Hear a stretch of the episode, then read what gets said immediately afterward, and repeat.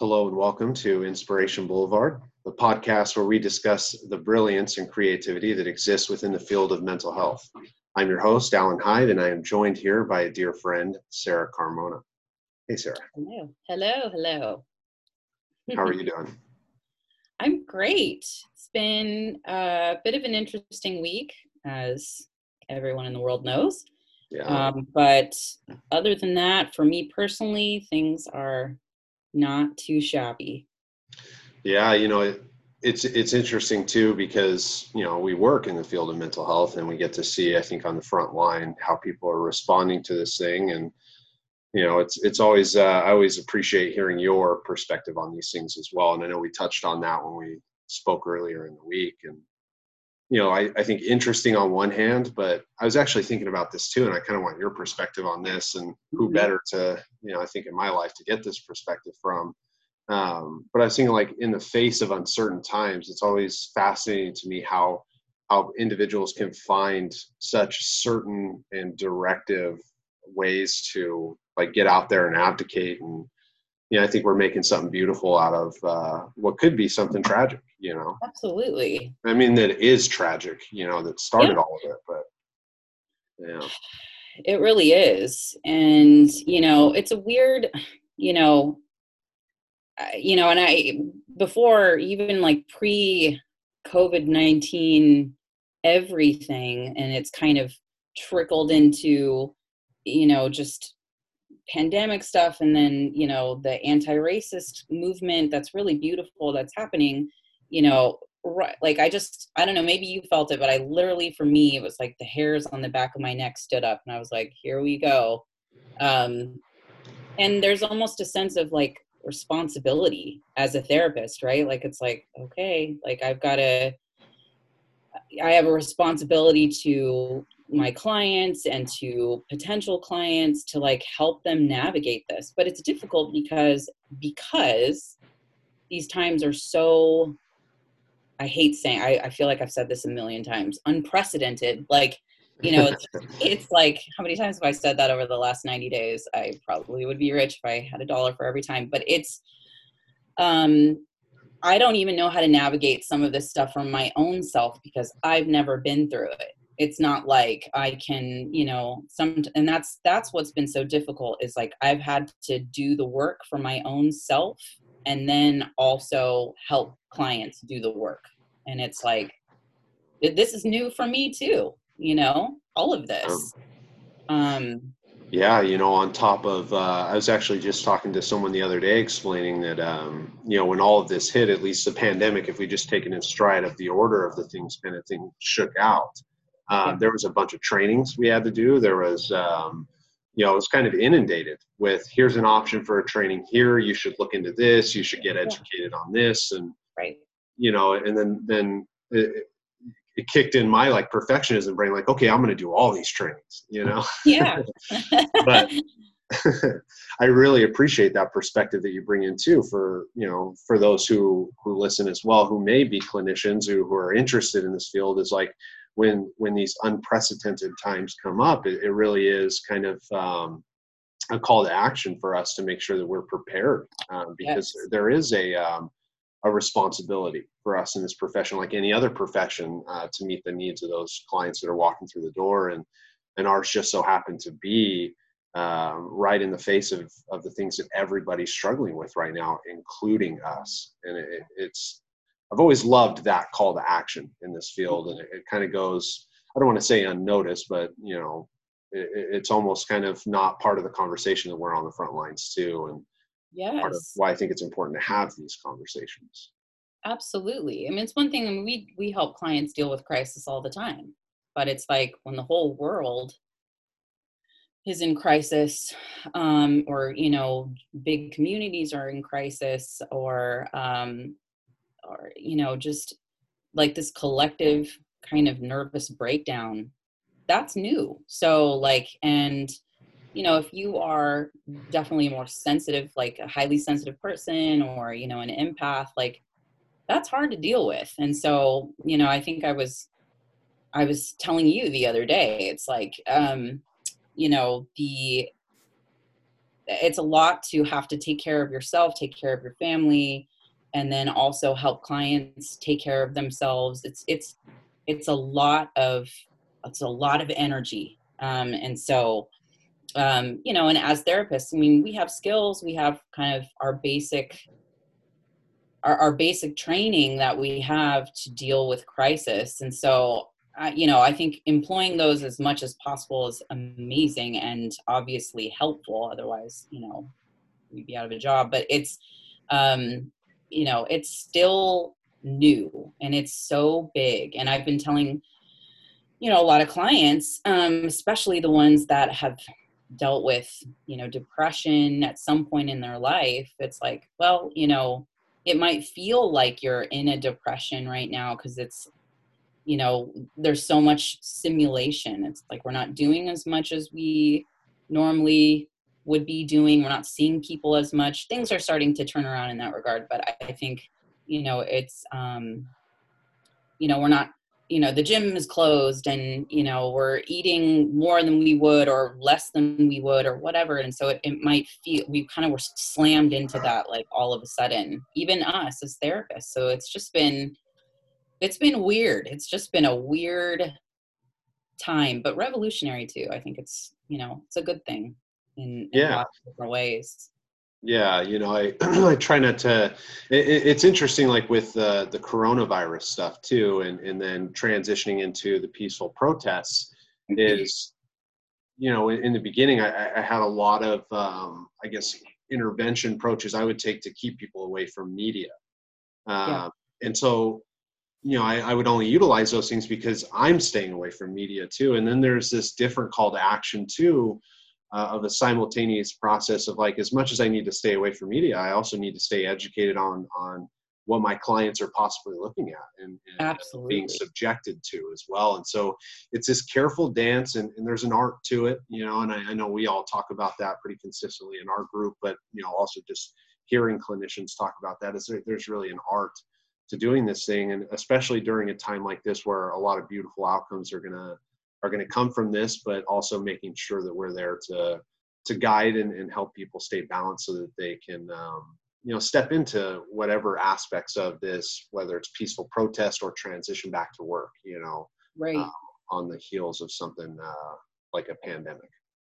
yeah i think you know you know even though it's like this is a very textured nuanced layered uh, subject you know we could go on and on for hours but i think the the th- the theme that i keep hearing with my own private clients is just you know that feeling of uncertainty.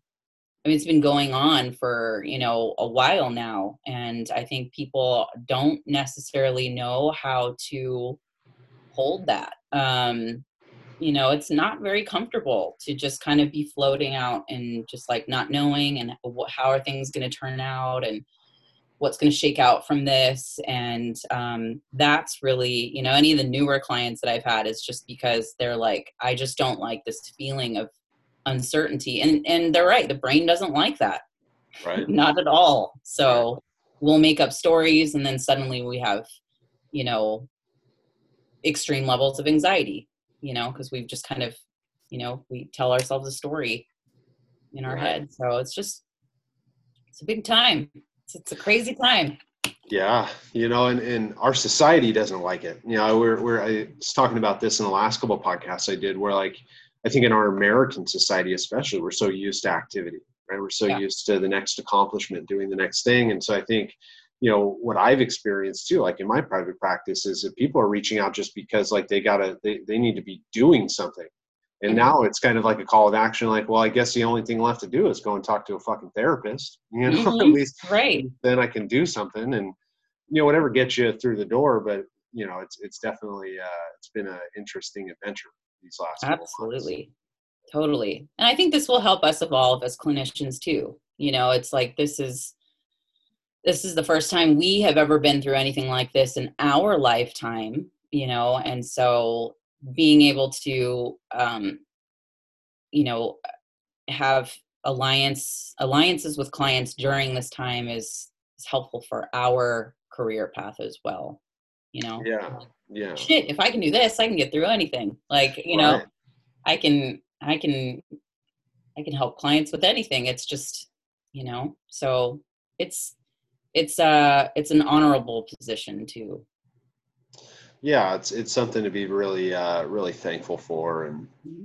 you know, it's it, it's that conversation you were touching on too. It's like, hey, we've we've never been through anything like this either, right? Just because we're clinicians doesn't mean we have like these extra tools um, that no one else has access to. You know, that's that's kind of the whole point. We teach you the the tools that, that we learned along the way, and and guess what? We're in the same boat, learning uh, access to new tools that no one's ever had to use before.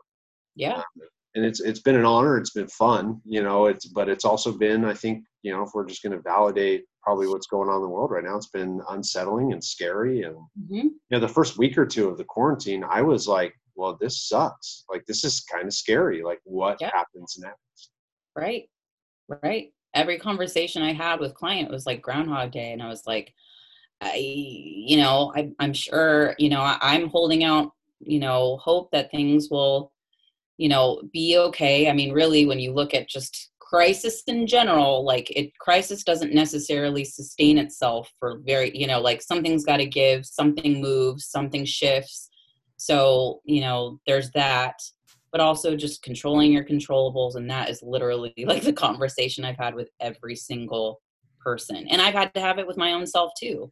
Yeah. You know, most days I do okay because, you know, my training has suggested like do this and then, you know, you know, you'll be you can get closer to baseline, but it's um you know, it's still I've I've still had my moments where I've I've been like, whoa, but I'm human. So like I, you know, I've definitely had my freak out moments and I, I allow myself that place. I just don't unpack my shit and live there.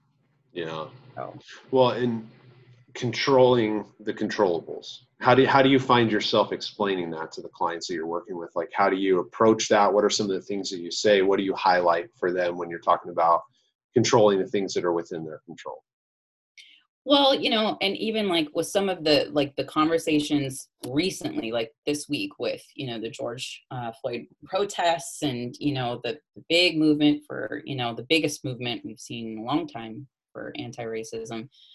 Um, I think the the theme for that that keeps coming up is just like I feel helpless and I feel mm. like it's such a big issue that I can't do anything about it or um, even like you know having clients that are you know persons of color you know it's like there's that too where it's like i feel helpless because i feel like someone could hurt me and then the systems that are put into place um, to protect me won't.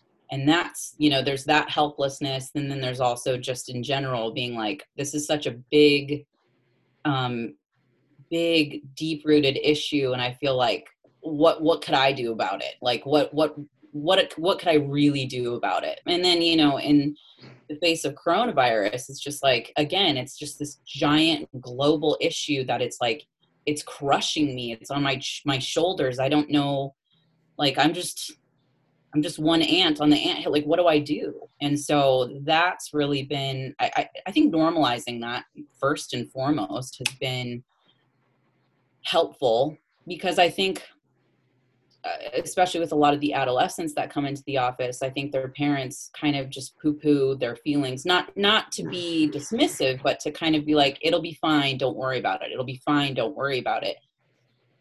And it's okay to kind of just stay in that place. And you know, I've had to explain. I think that parents sometimes will do that because they're freaked out too, so they kind of want to be like, "Just don't think about it," or you know don't don't go there um right well so, i think that's what we know about a lot of a lot of crisis right that's how right. a lot of families handle it and i think you know we're experiencing it on such a larger scale right now that you know that makes a whole lot of sense to me as i hear it that, that that's kind of the perspective that you're seeing uh, actively working with adolescents is that a lot of emotions are probably being denied right now Mm-hmm. And, yeah. And on one hand, right, like it makes sense, and you know, I'm not going to judge you, you know, as I as I hear that, right, you know, and I have a lot of clients who do the same thing, and and at the same time, I, I think the invitation that you're giving is it's okay to sit in a place of uncertainty, right? I think that's our call to action with all of our emotions, and, and this is this kind of the conversation we've all been having of clinicians, and,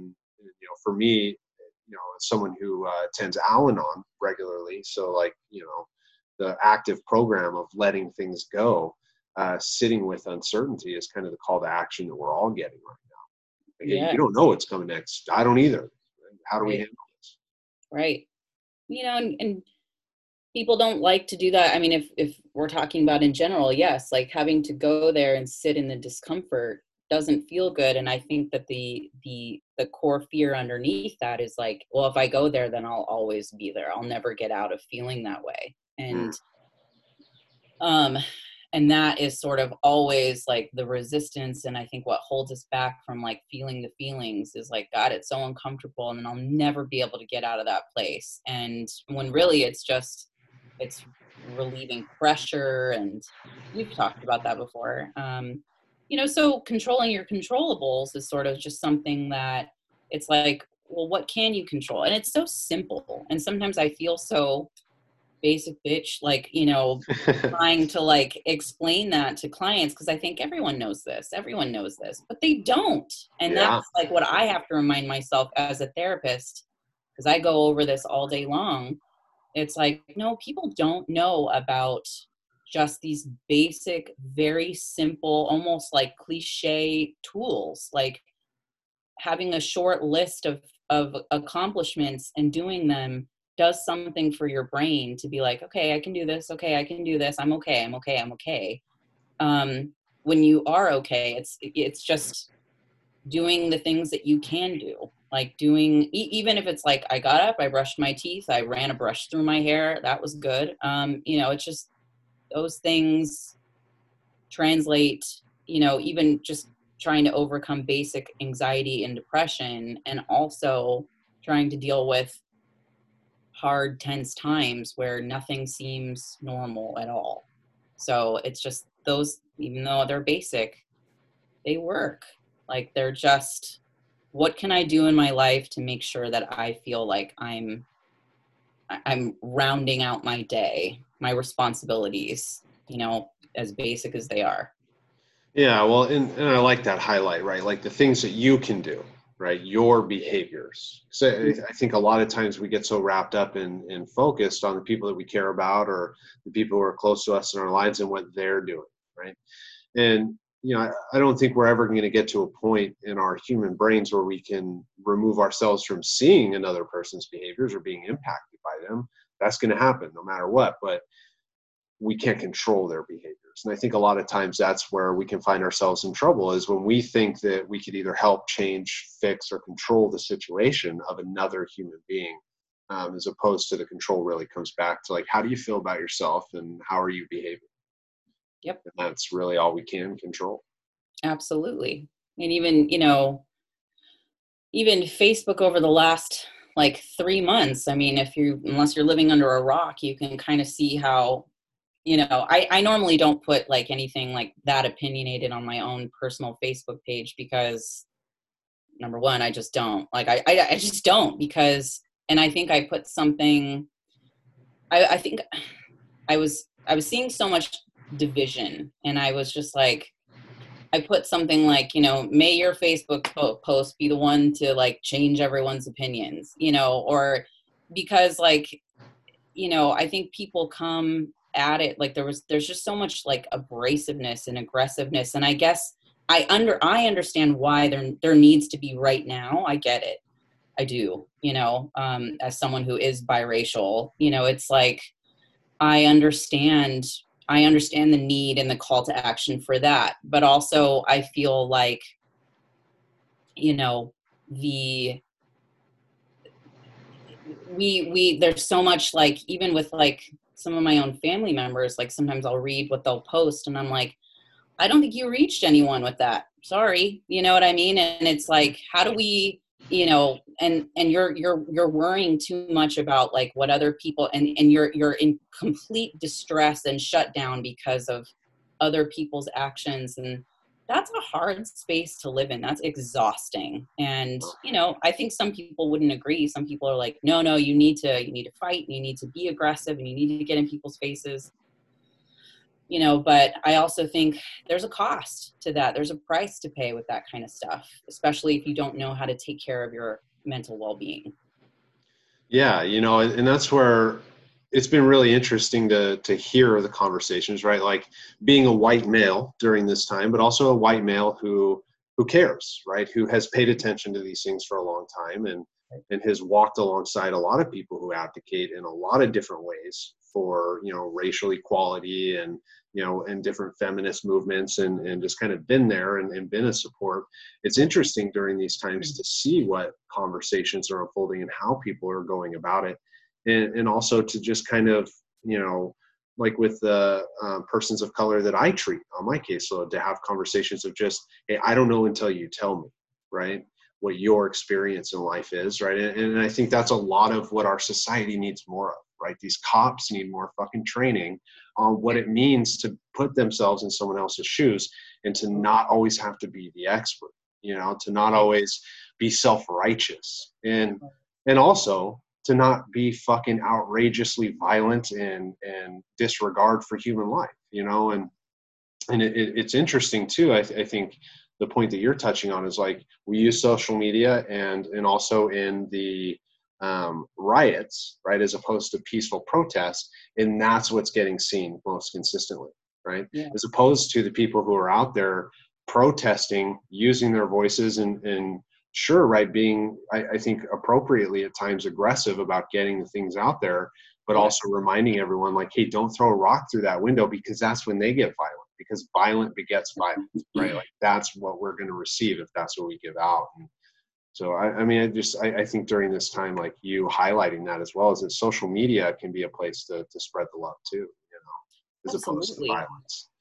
I think it's um, you know, and a lot of people are like, don't stay quiet, say something, do something, be active, and then they do, and then people throw stones, you know, figuratively speaking, where it's like, you know, no, you didn't do that right, you didn't say that right, and so people are fearful of saying something and and you know another part of that conversation is like well tough shit like you know be okay with being uncomfortable or someone getting angry with you for maybe saying the wrong thing while you're learning about you know what the right kind of language to use is now with this movement um that it's um but i think you know people aren't quite ready for that. Like they they would rather just be like I, i'm just going to turn all of this off and pretend it's not it's not there um, because I don't want to get my ass handed to me for saying the wrong thing or for, you know, trying to have a hard conversation, you know, anything like that. It's just, so there's a lot of, there's just a lot of like, it's, it, I mean, it's, it's, it's, it's one of the tensest times I've ever seen, uh, other than like elections times and things like that on Facebook, where it's like, whoa, it's a, yeah. it's a lot. It's just a lot to swallow right now yeah you know and, and, like I, I get that on on a lot of levels because I, I, think you know like i've touched on a minute ago like being a white male during this time and also being a therapist who yes. uh, you know has a very uh, specific code of ethics and also adheres to them and cares about them right yeah. it's, it's been really interesting about a conversation and i think you and i had this conversation of when do I when do I use my voice and how do I do that to support this cause?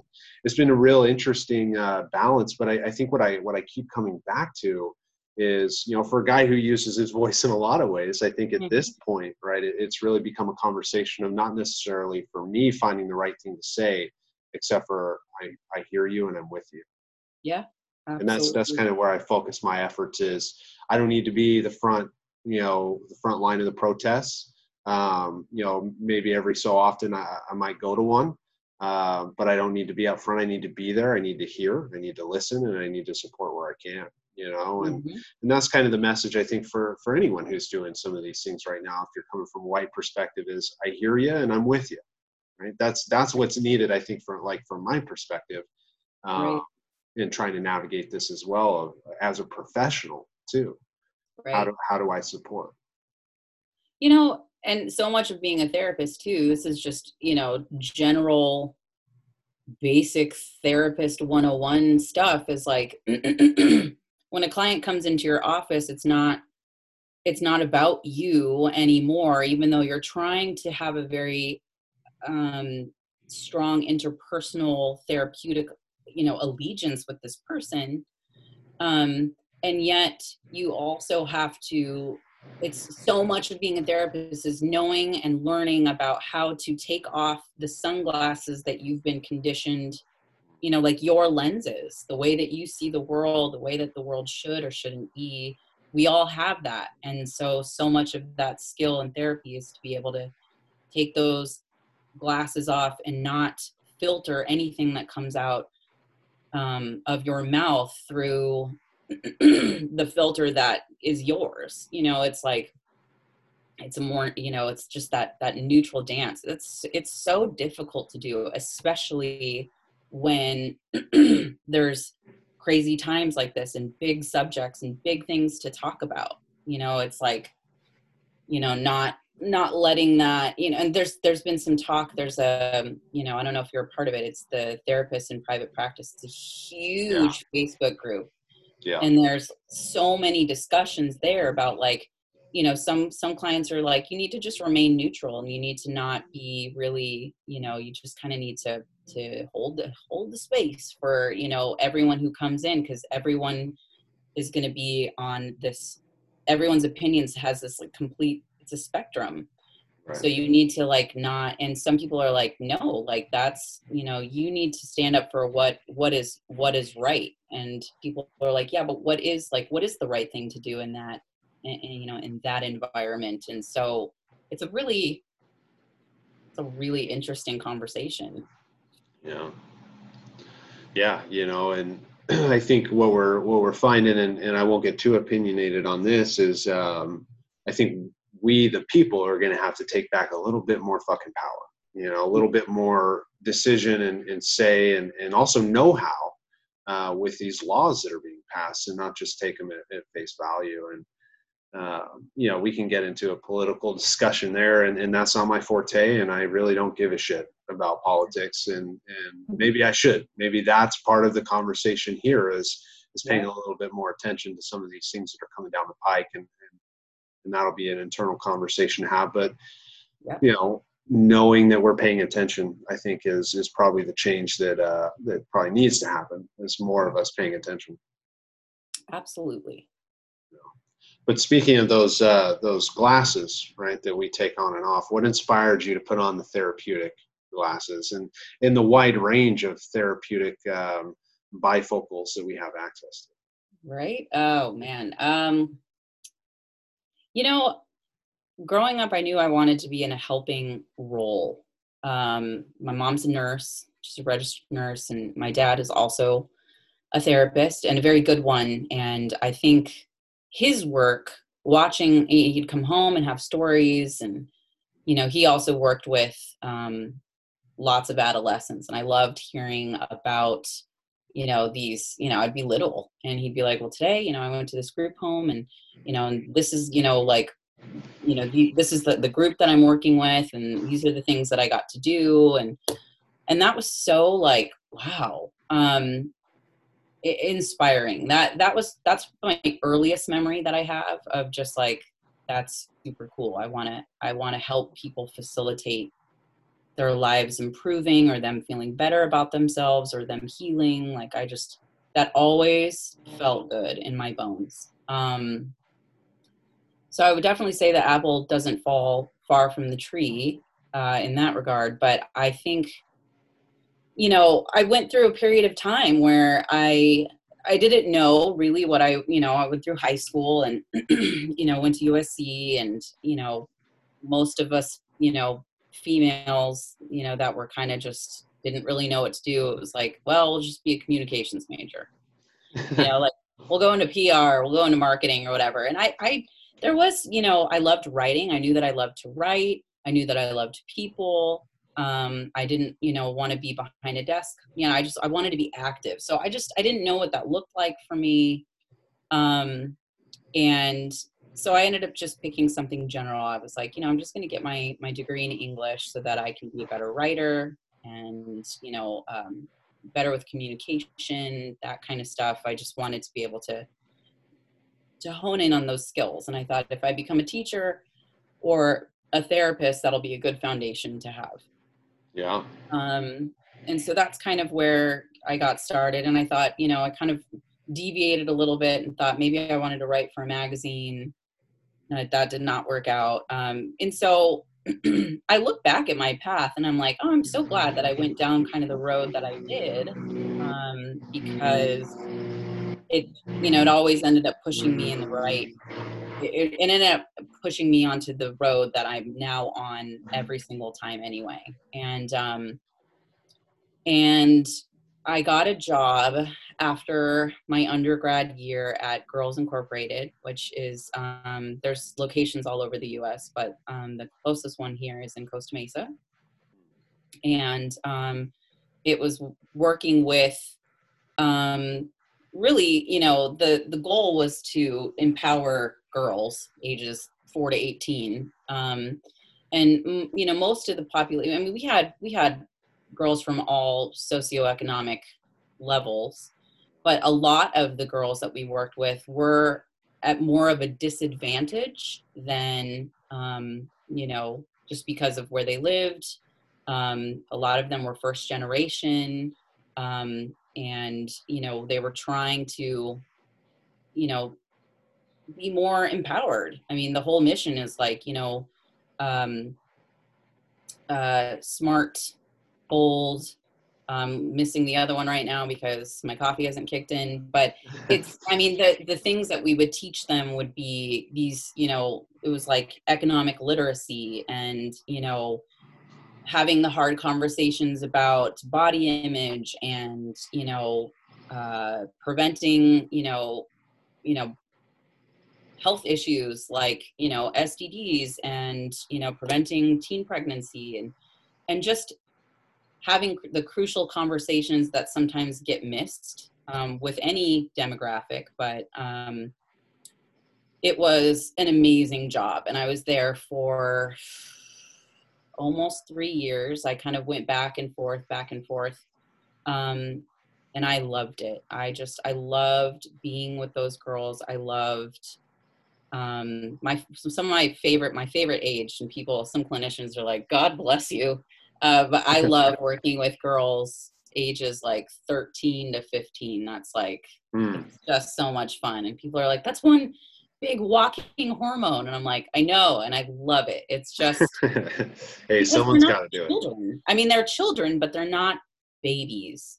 Yeah. And they are trying to figure out like their their social role in the world and it's just it's so fascinating to watch them and and so many of the girls that i mentored and helped and you know um, and taught i you know i'm still in contact with. And these these women are professionals have gone off to get you know getting their doctorates. And you know these are first generation um, kids that you know are at more of a disadvantage because they are first generation. Like, let's be honest, like, you sometimes don't have a leg up with that kind of stuff because just you don't have access to the resources. And Girls Inc. was all about helping girls get these resources that are really accessible for everybody, but it's just about knowing where to go. And right. um, so I loved that.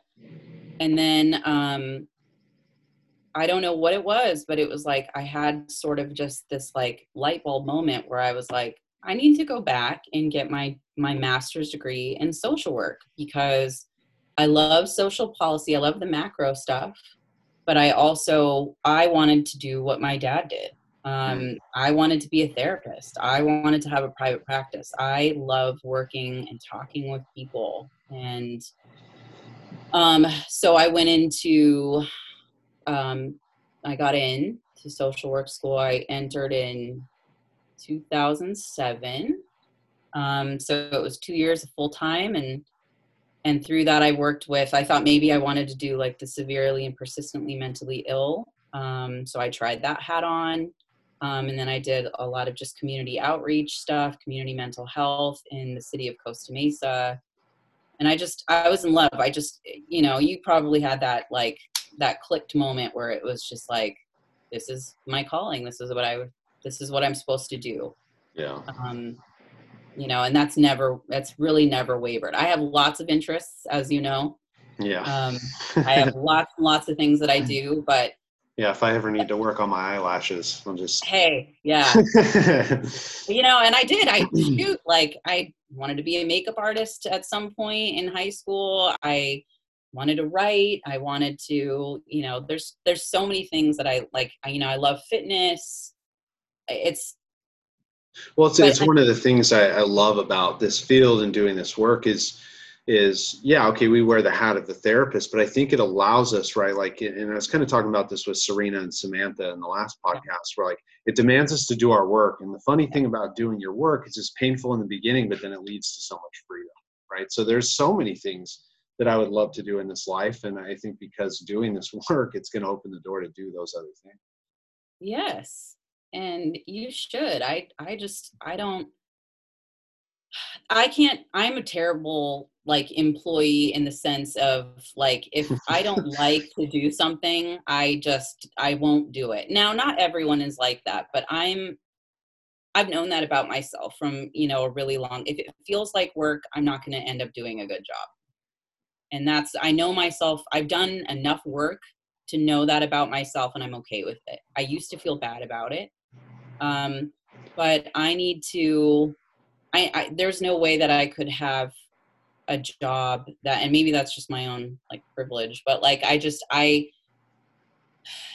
i needed to do something that felt good that felt fulfilling where i felt like i was contributing and helping and you know making a difference. And um and if and even even through all of my you know my passions and my endeavors you know from having a, a mom and baby fitness franchise you know in my you know mid 20s to you know having my degree in social work to you know loving beauty stuff you know it's the general undercurrent of that is like i want everyone to feel like they can self actualize step into themselves feel good you know so yeah. that's what i learned about myself it's just like okay like that's that's what i like doing i i couldn't i'm I have to be in the helping profession of some yeah. sort. Yeah, and like being a model for that. And I also hear right that that internal dialogue, right? That I'm plagued by the same thing at times of like not just my perfectionism of like, ooh, you know, I messed this up and I would have liked to be able to do this better in a work environment. But also like, you know, and and, and this is it plays into the conversation we're having earlier, is like checking my privilege and entitlement right?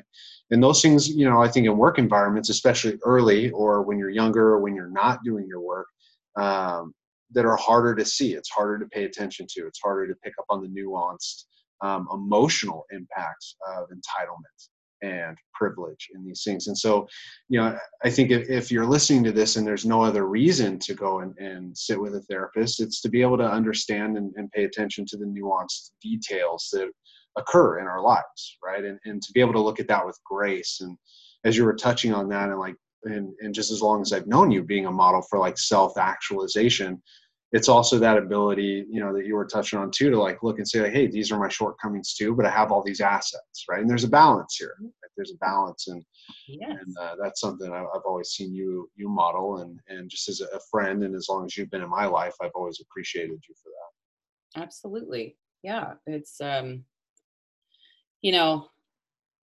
it's getting older. I don't know. We we talk about you know it, we live in a society that it's like oh, we don't want to get older. We don't want to get older. It's like we're one of the only like societies in like on the globe that's like really like oh no, you know. Um, but getting older is rad, and you know I really I think you know I'm 36. You know I'll be 37 in in August, and I'm like this is the best time of my life you know and i and that's so much of you know you know the work in therapy is like you know um, wanting to show people like the crystal ball and be like if i just had a crystal ball to show you like you know all of these you know potentials that you have that you just kind of you know i, I was i said this in a group when we were doing a group uh, the other day but it's like downloading the the potentials that are already kind of plugged in for you you know it's like that is so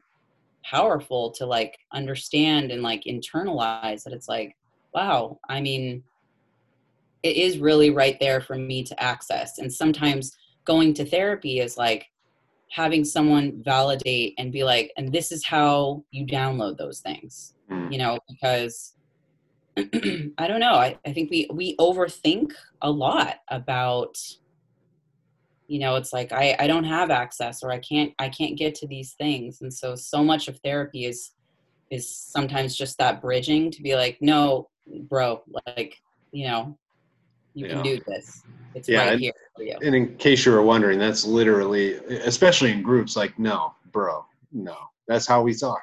but what a, absolutely what a beautiful segue, right? And I think a doorway into giving some people uh, some perspective or insight into how Sarah Carmona operates in her practice, right? With uh, just like some of, um, you know, I guess the lack of a better way of putting it, the crystals, right? As well as the spirituality and the openness to downloading from uh, different spiritual avenues and the astrology uh, Yep. behind the work that you do that is absolutely brilliant and, and that I am always fascinated by. I have no desire in my practice to dabble into it, but in my personal life, I always come to you for some of those spiritual advisor moments. For Um, sure But I, would- I would love you to. have a you have an Aries moon. You have a you're a Libra with an Aries moon, which is that's fire and air, honey. Like that's but you know, you're right. It's um I'm glad that you kind of mentioned that because I think an important topic um, for people to know, especially if they want to start therapy or they're thinking about it, is that we all have our niches. We all have our specialties. You know, I personally have been to a therapist that was very by the book, very serious. Um, you know, very you know at five till she would be like you know if i if i was in the middle of a sentence she'd be like we have five minutes like and she would cut off you know and she was just very old school and very serious. Some people like that. Some people like that structure. It's predictable. Um and i've had other therapists that were a lot more conversational a lot more loose with with things and my style is very conversational um, i would rather my clients feel like they walked out of my office having a really good, helpful conversation where they felt heard, validated, um, but also had a good talk. And um, that it wasn't too, you know, it wasn't like, oh, you know, they were, my therapist was just listening and then trying to kind of, you know, I'm trying to find the words for it, but it's, um, dissect my life and put the pieces. Yeah. yeah that um and you know and some people i have clients sometimes that come in with very they're like i want to talk about these three main things and i need goals for these three main things and i don't want to digress or deviate too much cool i can be a chameleon for you. Um, or i have clients that come in and just want to shoot the shit for an hour. And you know every now and then i have to bring them back to like okay you originally came in for this. How do you want to let's refocus. Um, you know but i think my point is, is that like to find a therapist that like you vibe with. I mean i've definitely and as it's harder for us because we are therapists so it's it's hard for me to find a therapist sometimes because sometimes i'm like i know what you're doing in session but um you know it's so important to find someone that you can you know like those moments where you're like oh god i'm gonna be like i feel like i'm gonna be judged for saying this to feel like i'm gonna say it and i know that my therapist isn't going to judge me or make a face or or insert their you know put their lens on and be like oh you know like so it's important Well, yeah, I So- think, you know, like you were touching on, we all have our different niches. And to know thyself, to know what that niche is, and because it, it allows you to build that rapport that you're talking about. I think, you know, like I mm-hmm. attract a different type of client than you attract. And what's funny is you and I work very closely together. You know, Totally. we have such a wide range on our, our little team, right, that, that we've stayed close to. And and we all have our different approaches and that's also what works is that i know if someone walks into my office and it's not a fit that i've got hey this feels like sarah would be you know this person wants to explore the moon and the sun and the stars in between. Let's get them over to sarah right? I don't i don't know that shit. I, I i like it. I enjoy it but i don't know it. Let's get let's get them over to sarah. Or you know but like more on like that free flowing spiritual plane Um, whereas like I enjoy the spiritual aspects, but I take a very I, I take a very concrete approach to the 12 steps to my spirituality. And I think that gravitates, um, you know, like you, like how you would refer someone to me um, that is working out really well because he has a very similar um, foundation of the way he views the world. Um, yeah. And that rapport built real quick. And, and it's about finding, like you were saying, knowing that fit. Yeah, it's, it's, um, you know, and I have to, you know, in the beginning, I had to kind of check myself because, yes, I am a little bit more of like, the holistic woo woo therapist where you know i do have a shelf of crystals next to me over there and you know i do, do not all of my clients huh? Do you put them in your water?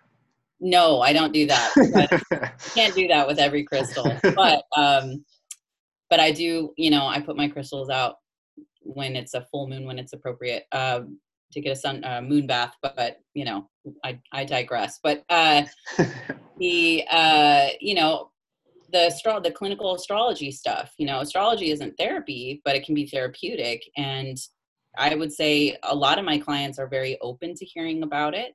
Some people seek me out purposefully for that. And i think i struggled a lot even like with my my personal like my professional facebook page for my uh, my practice. I'm you know it's sarah carmona integrative psychotherapist and clinical astrologer. And i struggled a lot with putting clinical astrologer because i thought oh my god you know like people are going to be like what the fuck is this shit? Yeah. But that's okay because maybe i really should be attracting a certain kind of a client because my style is a certain kind of a way. And. Don't get me wrong though i still get some very serious types that like are really okay with it but like don't want anything to do with that um and that's cool with me i can do that but i I had to really be okay with like knowing what my style is and knowing that I'm not going to attract everyone. And in the beginning of starting my practice, I was like, oh no, I want to attract everyone. But the fact of the matter is, I can't work with everyone. It's not no, yeah. Yeah, I don't want to work with everyone. You know, right. so sometimes you get that call where like, oh my God, dude, don't don't come to my office you yeah. know this isn't this isn't going to work like right. and and not out of judgment but hey here's a referral right i'm yes. never going to end a call without giving a referral yes. this isn't going to work for me right? Yeah. and and i won't even say that like it out loud like that like hey i think after doing this assessment i think i have a better fit for you. I want you to call this person and they have an opening on you know such and such or i know they have spots open right now. I would implore you to call this person. And i think that's why you called me first is to get closer to the person who's fit for you. Absolutely. And that's where you know and even i tell all of my newer clients who are you know and you have a good system where it's like four sessions let's reevaluate and see if we're still working together well yeah. um and usually you can tell by like you know and i want to bring this kind of topic up next but um what the the second session that's always really interesting um but uh usually you can tell and i'm when I meet my clients and I bring them in and we've had our consultation and they come in, I always tell them, hey, listen, if at any point during our relationship you think this isn't working anymore, um, or you're not getting what you need, or you think you need something different, you know, it's not, I, I want you to know that you can say, you know, I'd like to try something different. And then I will always send you in the right direction and give you referrals because I want you to find your fit. And if it isn't me, I'm not going to be angry about it. That's not my it's not my place. I'm not going to be everyone's cup of tea. That's okay. Right. Um, you know, so that that's a huge that's a huge deal as, yeah. you know, as a therapist to be able to do that. For sure. Have I ever told you behaviorally why I do the the four and then reevaluate? No. So in so I attract 12 steppers. And this is what I really appreciated about what, what you were sharing is like astrology isn't therapy, but it's therapeutic. And that's kind of the same approach I take with the 12 steps. It's the 12 steps of Alcoholics Anonymous or Al Anon or any 12 step program is not therapy, but it's therapeutic. Yes. And so in any 12 step program, when you're new to being a 12 stepper, the request is that you show up to six meetings before you decide you're not coming back. And so mine is I want you to show up for four sessions with me before we decide that this is a fit because I know that at the end of four sessions, if it's not a fit, I'm going to refer you to someone, and then you're probably going to go to at least two before you decide they're not a fit either.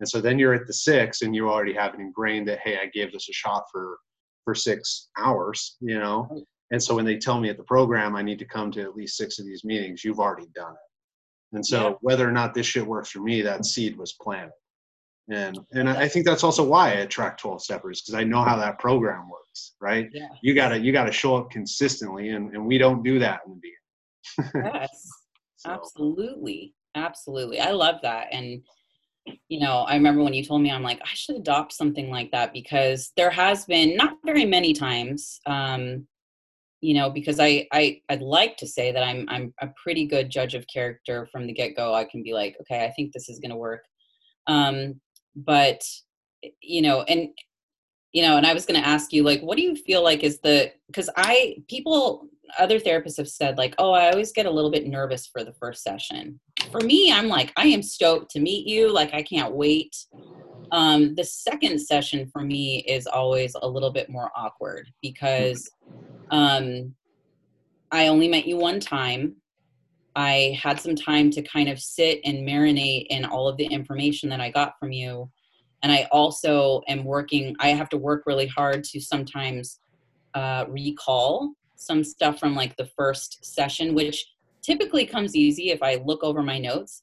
Um, but also, it's like, it's just a it's a really interesting like i feel like the third session is like okay now we're in a groove fourth session like definitely in a groove by then it's always that second session that's kind of like, huh, like where are we with this? It's you know going back over stuff that was brought up in the first session. Right. Yeah. Rehashing and, and checking each other out, making sure like, hey, you know, I, I came back and I kind of like you, you know. I yeah. Yeah. You know, it, it, it's interesting too, because like, um, well, and you know me well by now. Like, I'm a social fucking butterfly. So when I first stepped into private practice, I had those I had those nerves simply because I didn't know what I was doing. I remember right. like those first couple sessions, like and and even those those second sessions, I was like, you know, what do I do here? Um, but you know, I, I'd say like at this point, settling into my groove, I've got a consistent caseload um, you know, I'm like you were saying, I'm always eager for the next person to come in, and and you know, as long as they're within my wheelhouse, I know I can help them. And, and the one thing I've gotten a lot smoother at is like I know if I can't help them, I I have no problem making a referral real quick and making sure that they have.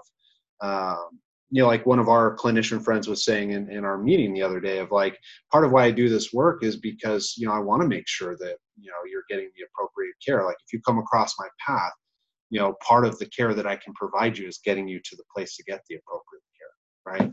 And so i would say you know not so much um, nervousness for me in those regards. I think just because for whatever reason my foundation is as a so- social butterfly um, but i've definitely had some some unease in not knowing what i was doing and that comes up a lot. That that is where my um, initial anxiousness will come up and i process those things with my therapist on a weekly yeah. basis um, of just you know making sure i'm taking care of myself so that when the new thing comes up and i'm like oh you know i haven't worked with this before uh, is taking a deep breath and knowing like well i'm surrounded by a beautiful community with a ton of resources um, right. and i'm lucky in that right that's that's part of uh, that's part of my privilege you know as a clinician right if we're talking totally. privilege within our profession i have a lot of people i can refer to definitely absolutely.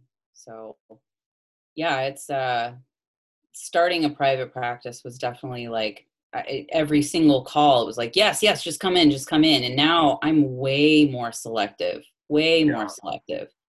Um you know and it's it's so it's nice. It was even like you know i i found myself getting burnt out kind of around the holidays because i was just kind of i was letting clients kind of come in whenever they wanted it was right. like oh that's your availability you know um just kind of come on in because i just want i just want you know but i had a shift right after you know the holidays where i was like no i'm not going to do that anymore um i'm going to have set hours and if you can come in great and if you can't that's okay like uh, we'll we'll find you something some somewhere else some someone else that can accommodate you yeah. um and that's been that's been huge. That's been a huge lesson. I had to learn it. I had to walk through it. So yeah.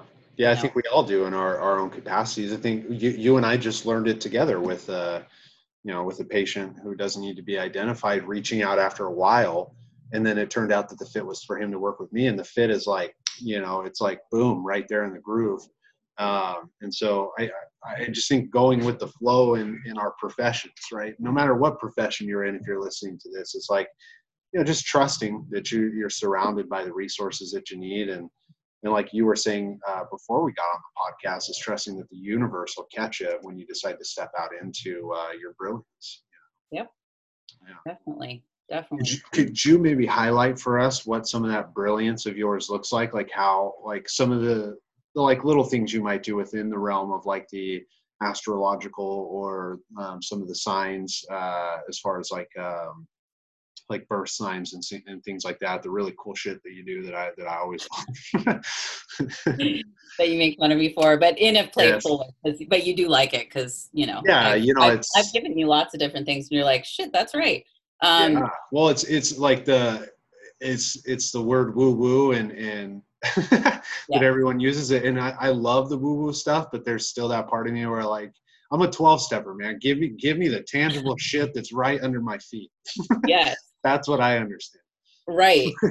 and you know, and that's where, you know, gosh, uh, my foundation is, you know, rooted in a lot of just mindfulness based therapy, you know, which is like you can tie a lot of you know mindfulness principles to like cbt being in the here and now you know tackling thoughts that you know lead to emotions that lead to unsavory behaviors like that's that's pretty much what mindfulness is um to not spiral out. And so that's my biggest foundation but um the other things like the website you see that like you know i'm also a registered yoga teacher. I don't actually teach so you know and that's another thing is that i think people think that yoga is like an adult group stretch class and it's not. Like it was never meant to be that. We've we've turned it into that and it's lovely because we have you know we have sangha which is community um, and that is why people go because you can be in a, a room in proximity you know with other people and you the only reason we do you know asana is the physical postures is to um, to kind of move energy through the body so that the mind is quiet for the most important pose at the end of a class, which is Savasana or final resting pose. Um, so it's very hard. If I was to ask you to lay on the ground right now, okay, start meditating, like just be still, you'd be like, but I, I was just in a conversation, like my mind is going a million miles an, an hour so that's the reason why we do that but that's not necessarily what yoga is. That's you know that's like 10% that's like the tip of the iceberg. Right. So that philosophy is also you know governed by ethics of social work and and things like that. I use a lot of extremely ancient uh, yoga philosophy as some of the framework and the you know the fabric of how I do stuff as well. I have a lot of clients that seek me out for that kind of stuff because even when you read yoga sutras, you see so many different parallels to even like DBT, like radical acceptance and things yeah. like that. It's you know where they got their root. You know, if you if you do the research, that's where it all started. And so that's very comforting to me, knowing that these principles and these um, these uh, secrets of like human happiness without like wigging the fuck out, you know, are over 6,000 years old and have continued to pass on. And now they're kind of woven in the fabric of evidence based practice, which is really right. Wasn't cool. that's what was chiseled onto the tablet is uh, how to not wig the fuck out. So this is our first how to book. Essentially, yes. That's like, you know, every, um, my, one of my, you know, mentors that, you know, taught me the sutras, um, he, his name's Robert. He, uh, he basically was like, the, you know, the Yoga Sutras were basically written um, to show people, you know, how to have the human experience without wigging the fuck out. And that has always stuck with me. It's like, that's right. It's like how to how to step outside yourself and be like, oh, okay. Like a long time ago, yogi sages knew our thoughts were the problem, and they mm. also know that our thoughts are the solution. So I like to adopt that into my practice because that's it's just it's aligned with my own values. And then it, it, you know if, if we pause there too right that's a concept that shows up in in any theory any modality right in in any behavioral change you make is the balance right is is finding a balance. It's like in the 12 steps it would be like the balance between your character defects and your character assets and knowing that your character defects could just quickly become an asset as an asset can become a defect. And finding your balance um, in a place of, and that's where I like that you were saying like some of these things are rooted in your thoughts are the problem, but they're also a solution. And uh, how do we how do we get there? How do we? Yeah, exactly. So, you know, and then you know with astrology, I, you know, and I, I've studied astrology since I was little, um, and then it only really took more of an advanced turn a couple of years ago, where I was like, you know, this is so helpful, and I I found that you know just in my community of friends and family and even clientele, I'd be like, wow, you know, it's like I said, not therapy, but it's therapeutic to know that you're, and we've studied the archetypes for thousands of years, thousands right. of years. I mean, you look at the disc assessment, you know, MBTI, you know, Enneagram, people want to know where they fit in. And so astrology is one of the oldest sciences in the world. Um, we've studied it for thousands of years. Um, so when I look at what the, the, what I do, and this is kind of you know I only do natal astrology, um, is I take uh, your birth chart, and you know, and Freud and Carl Jung used to actually do this with their clients too back in the day. So just to slow that, that down for a moment, right? Natal astrology. So we're talking about birth stuff. Birth, basically the way that I like to explain it is that you were in a sensory deprived environment for nine, ten months, you know, in your mother's body. And when you were born, you were imprinted with whatever energy was happening on the outside. And so mm-hmm. people are like, well, how is that possible? And I'm like, well, if you go and you open up your calendar right now, your scheduler, we track the moon and we've been tracking the moon for a very long time. And we know that it affects all kinds of things. You yeah. know, it's, you know, it's it's no secret that full moons are, you know, are there's a, a big change in behavior.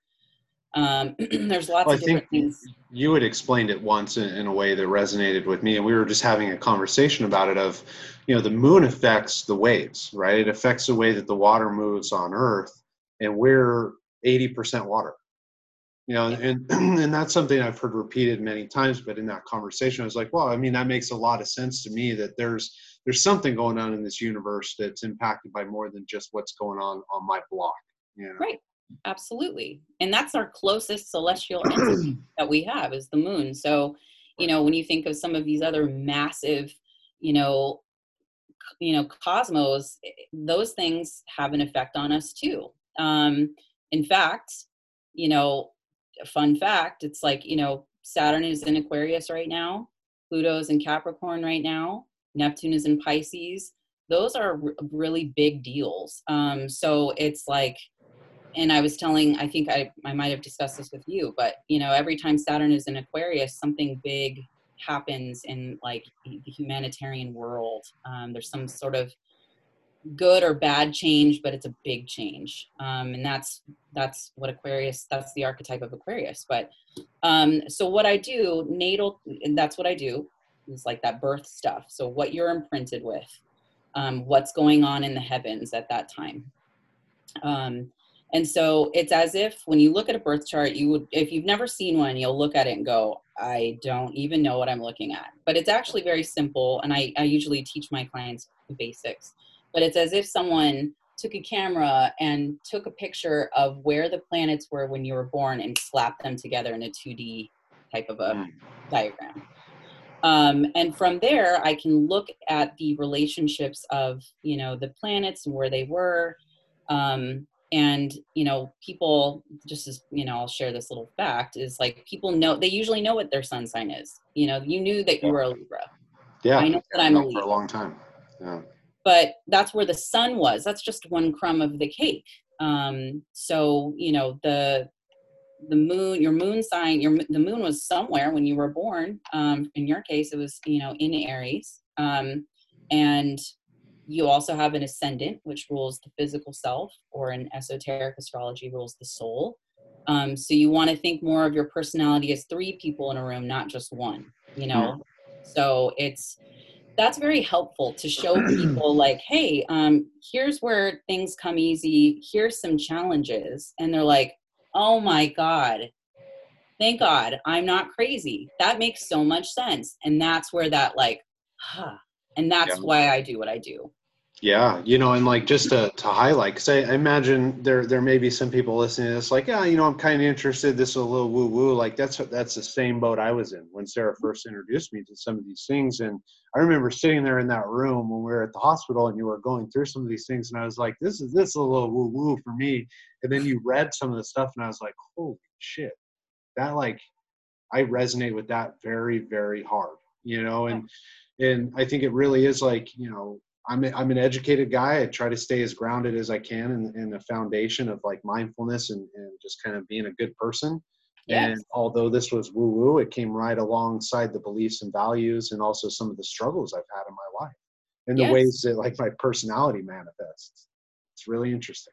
It is very interesting. so that's that's the that's the that's the therapy is like having your uh all of your layers and special it, it's a basically permission slip to be yourself. Yeah. Yeah like you know and so then when you can see oh okay i'm supposed to do this i'm not supposed i'm i'm not supposed to change i promised to be more of a you know a more of a ball busting uh you know leader independent and i've always felt so bad about that but i'm like no like you promised you would you were going to do this in this lifetime. So you know how do you you know and then there's all kinds of things that i do with the the elements and you know i even bring it into groups like you know where i teach people just very very basic stuff about what kind of energy they have you know earth air fire water and you know we all have roles on this planet. And so it's it's fun. It's a that's it's so much fun. Um well, that's that's really it, right? Like the fun doorways that we get to walk through to process this human experience, right? Like, and and that's always like I know I've run groups with you before, and and also when I run some of my own groups with some of the things that you've taught me, like yeah. um, you know, it's like, hey, let's just be open. Like, this doesn't have to mean that all of a sudden you believe in the woo woo and the ethereal and the things in the sky. This could just very well be an open process about like, hey, what came up for you when you read that or heard that right? Right. And and what we know is at least in our reality, you're here and you just had an experience. Let's use yeah. that. Yeah, definitely. Um, you know, you just take what you like, leave the rest. I mean, right. I it's just uh it's an opportunity for you to self-actualize a little bit more, you know, and so and I'm I'm just a big I'm I'm a big uh advocate for you know stepping into some people are like i don't want to have a scorpio moon and i'm like that's tough shit like you have one fall in love with it fall in love with yourself please. And so that's that's my goal with clinical astrology is you know it, it basically comes down to brass tacks of self-esteem and self-worth. Yeah. yeah. You know it's like um i was just hearing someone share this in a meeting but it's like uh when you share gratitude for the things that you have in your life or who you are or, or, what's around you in your life like there was a gentleman who was really struggling to get the whole recovery thing in the program of al-anon and and every day he started like he'd walk by his table or his desk or, or his tv or his bed and he'd touch it and say i'm, I'm grateful for you today right? And something shifted inside of him you know I, I don't know what worked but that guy's been in the program for a really long time and he's one of the guys looking like i want what you got right? You yeah. have a balance here and so falling in love with and being grateful for the things that you already got, right? The things that are right there around you. Um, I think brings us back to the conversation we were having in the beginning. It's the wonderful opportunity, like for peaceful protests. We get to love the fact that we get that opportunity. Yes. Right? We get to love the fact that right now, even though we're in the face of a pandemic, we got our homes and we got places where we can shelter in place. And there's a lot to be thankful. Absolutely. So I was wondering, Sarah, if you could if you could highlight, asked the other ladies this too that have that have come on on the show already. If you could highlight just a little bit, um, or maybe just uh, one aspect of of something that you offer, right, when you're working with someone, just or in the way of self growth, like maybe an intervention that you use or something quick and and to the point that you utilize. Um, and we could even put it in the framework of like staying grounded because i know that's kind of been the theme of what we're talking about today just maybe something that you like to utilize that's a, a quick go-to that you have in your toolbox okay mainly because um, i want to steal it too so. yes and you will you will steal this because i stole this from um actually my wife's therapist who you know like it's funny because um you know we we all take from each other and so and i actually when my wife was telling me about you know hey uh you know anne starts this off she always starts off session by saying this Mm. and i started using it i use it now almost every single session because it's incredibly helpful um and so you know i want to give credit where credit's due because it's not mine but one of the Anne. things that I like to do, because usually when a client comes in, it's like you kind of hobnob and do some small talk really quick. How was, you know, blah, blah, blah. And oh my gosh, and the weather, and oh my God, it's so fucking hot today, and blah, blah, you know, all those kinds of things. Um, sometimes you have clients that lead you right into where you're going to focus on for the session. right And sometimes you don't. And clients are kind of waiting for you to like, like get it going. And so one shake, of, shake it up guru what are we doing yeah it's like what you know what uh what are you going to give me and you know and there's so many ways that you can do this um it's like what you know and i've tried what would you like to focus on for a session today? But it, that doesn't feel like me so i don't i don't like doing that but some people have used that and that's fine. But instead it's um what's on your worry list today? Oh. And that leads me right to where they want to go. It takes me right where the client's at today. I love that.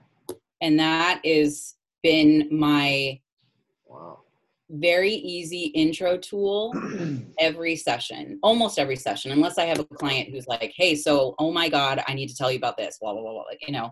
But it's it's been a very useful tool to take me right where the client the client is at because that's you know that's what they teach us. It's like meet the client where they're at instead of being like so i was going over your treatment plan and let's work on this today you know and right it's this like is the objective i set for you because it fits into the way insurance will bill it.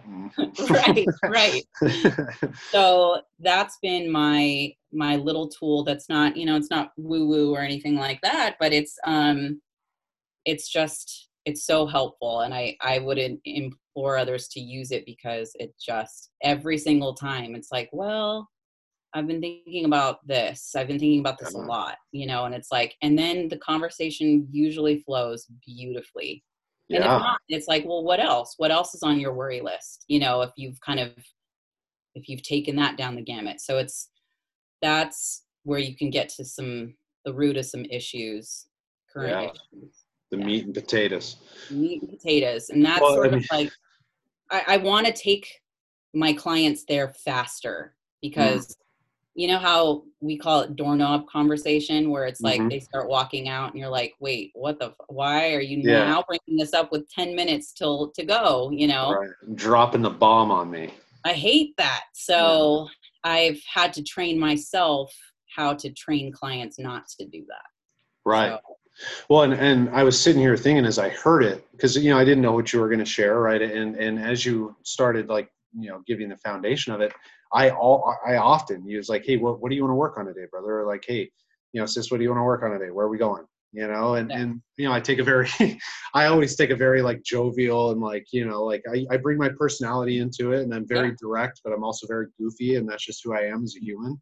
yep. But like as I heard that, I was like, whoa, how powerfully inviting is that? Like, and and, and I also like envision myself like that fits right into my personality. I could be as goofy as I want with that. I could be as direct as I want with that. I can be as open as I want with that. Like, what's on your worry list today, motherfucker? Like, what do you want to talk about? right because Yeah. instead of saying because it's it's it's more open to be like what would you like to focus on today is a lot more broad than what's on your worry list is like let's get to the let's get to the source like what's bothering you is a That's little more bit more in. filtered yeah and Yeah. so and it doesn't sound so it doesn't sound scary either what's on your worry list so it's like well a lot of things you know it's like uh the state of the union i haven't paid my car payment i haven't you know though it, you can just you can get into so many things and it's Yeah. it's taken that question has taken me into some really beautiful sessions over the last i only learned it maybe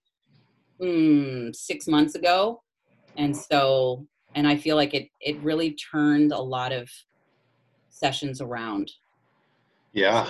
Yeah. Well, I mean, I, I think like even as a tool, you know, hearing it on here, if you're listening and contemplating therapy, like what's on your worry list, right? And if you're sitting there thinking like, hey, I've got I've got some uh, things on my worry list. Well, the conversation that's unfolding here, right, hopefully has been an invitation to to see kind of some of the the benefits that there are to be able to go in and have a conversation uh, with a therapist and know that there's new age therapists out there. This is what Sam and Ser- Serena and I were talking about. It's like there's a new wave, right? We're doing some really cool and interesting things out there, and it doesn't have to be just stuffy and let's sit in front of each other and talk. I know I was just talking with Sam the other day about this. I take my patients on walks all the time. Like Yeah. we're out and we're walking. I, I like to move. My patients like to move. We get up and we go. Yep. Yep.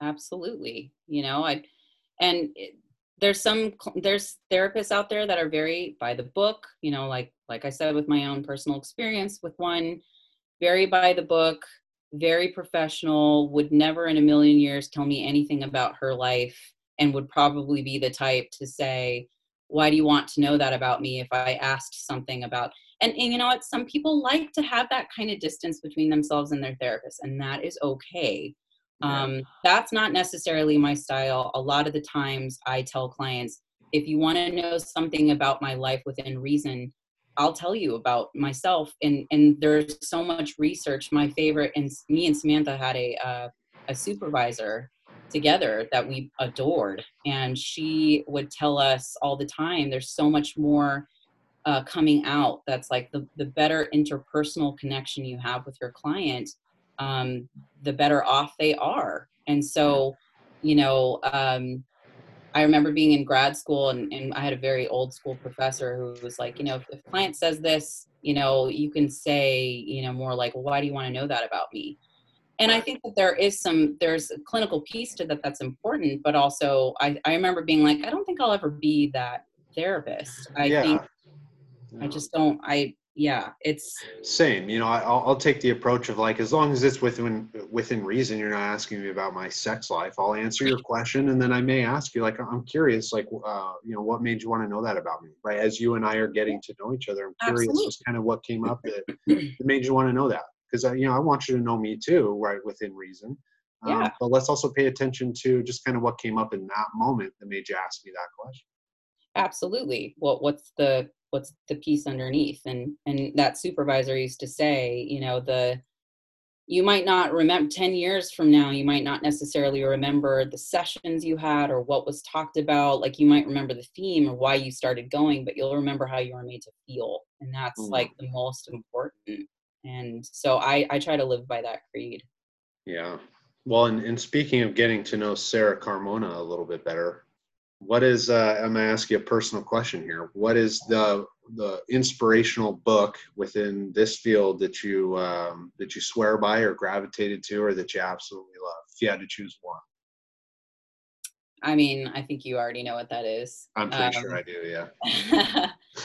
so my favorite book that changed my life personally but also kind of the way that i do therapy even and use that's kind of aligned with some of the other things that i do is a return to love by marianne williamson. Um, it can scare you away if you you know if you've been accosted by religion um, or if you've been i mean here's the thing. I i grew up a very devout catholic. Um, i'm not practicing catholic anymore but i think the things left over from my my education and my upbringing um, the important things are still left and i had an experience in my adult life um, where you know i just shared it you know a couple days ago alan heard the story um, where i was i had a lot of magical thinking um, surrounded you know that was you know probably unhealthily woven into um, my spirituality. And um, when something bad happened to my family, um, I was kind of done. And I didn't think anything had my back or had anyone's back. And it was kind of a darker time. It didn't last too long, but this is one of the books that really helped me get that connection back to um, you know that just that divine like connection to higher power to the universe to whatever it is that you want um so she uses a lot of um she talks about i mean she's a jewish woman that like you know talks about all all these universal spiritual themes um but you know she'll use some christian terms that you know if you've been accosted by Christianity or in any kind of, you know, in any kind of way. And a lot of people have had experiences like that. A lot of people have good positive experiences too. But um, a lot of times people would read these words and be like, oh my God, this is just way too. But it's, she talks about them in more psychological uh, aspects. And it's very, it was just very eye opening and it was comforting. And I shared it with Alan and he loved it. And so it was, um, it's a, such a comforting book. Um, yeah. That's well, probably. It's, it's one I, mean, I can't even books. tell you how many times I've I've bought a copy for people. I'm like, please read it. Just please read this book. Like, read it all the way through. You know, give it a chance. It like I, I can't even tell you how many times people would like call me or in groups. Like, client would be like, I feel like she wrote this about me. Yeah. And yeah, you know, it was, it was, one of the first books. I remember years ago when you had referred it to me, and I sat down and read it. I couldn't put it down, and I, I, it was one of the first books in my life where I felt like a physical lifting of something off of my shoulders, and and what would end up years later uh, being things that I processed in therapy, um, and, and that had lifted that I didn't know at the time, and it's really interesting. You know, it's not like, you know, to go into like the woo woo places, but I think emotionally speaking, there are things that we just need to hear and the power of words that people can share. And, uh, and that book is most definitely powerful. She has a way with words that, that are just beautiful. beautiful. Yeah, absolutely. Um, and so if you want a taste of like what she is like, you can kind of go on and if you YouTube Marianne Williamson on like Super Soul Sunday with Oprah, I mean, just some of the things that she says are just like, oh my God. Um, so that's been very helpful. That's that's what I would recommend. Yeah, yeah, you know, and, and I think you owe it to yourself if you're a reader, if you're or if you're interested in personal growth and healing. Um, these are the kind of books that, that you should read. They're they're healing and and just share powerful messages that uh, are beautiful. Yes. Well, Sarah, I really, really appreciate you taking the time out of your day to to have this conversation with me and shed light on uh, what's going on in the stars as well as what's going on in your therapy office. And yes, thank you, know, you so much for having me. This was so fun, and it's these are really good, important conversations to have with each other. And I'm just I'm grateful that and and, and I have so much gratitude that you're doing this. It's like amazing. So well, thank you. And if uh, if you're listening to this podcast, I, I really appreciate that, Sarah. if you're listening to this podcast at this point, or or just in general, right? You're you're scrolling down. You'll see in the description all of Sarah's uh, contact information, her website, what she's about, her social media. If she uh, she wants those things posted as well. Um, and I highly recommend if you're looking for a therapist uh, in the Orange County area. You're looking for someone who can uh, meet you where you're at, who also has a deep understanding of yoga and astrology, and those are things that you find titillating and you find that they would open some doors for you. I highly recommend that you reach out to Sarah because uh, she does wonderful, beautiful work. Thank you. Cool. All righty, Sarah. Well, All you. right, you.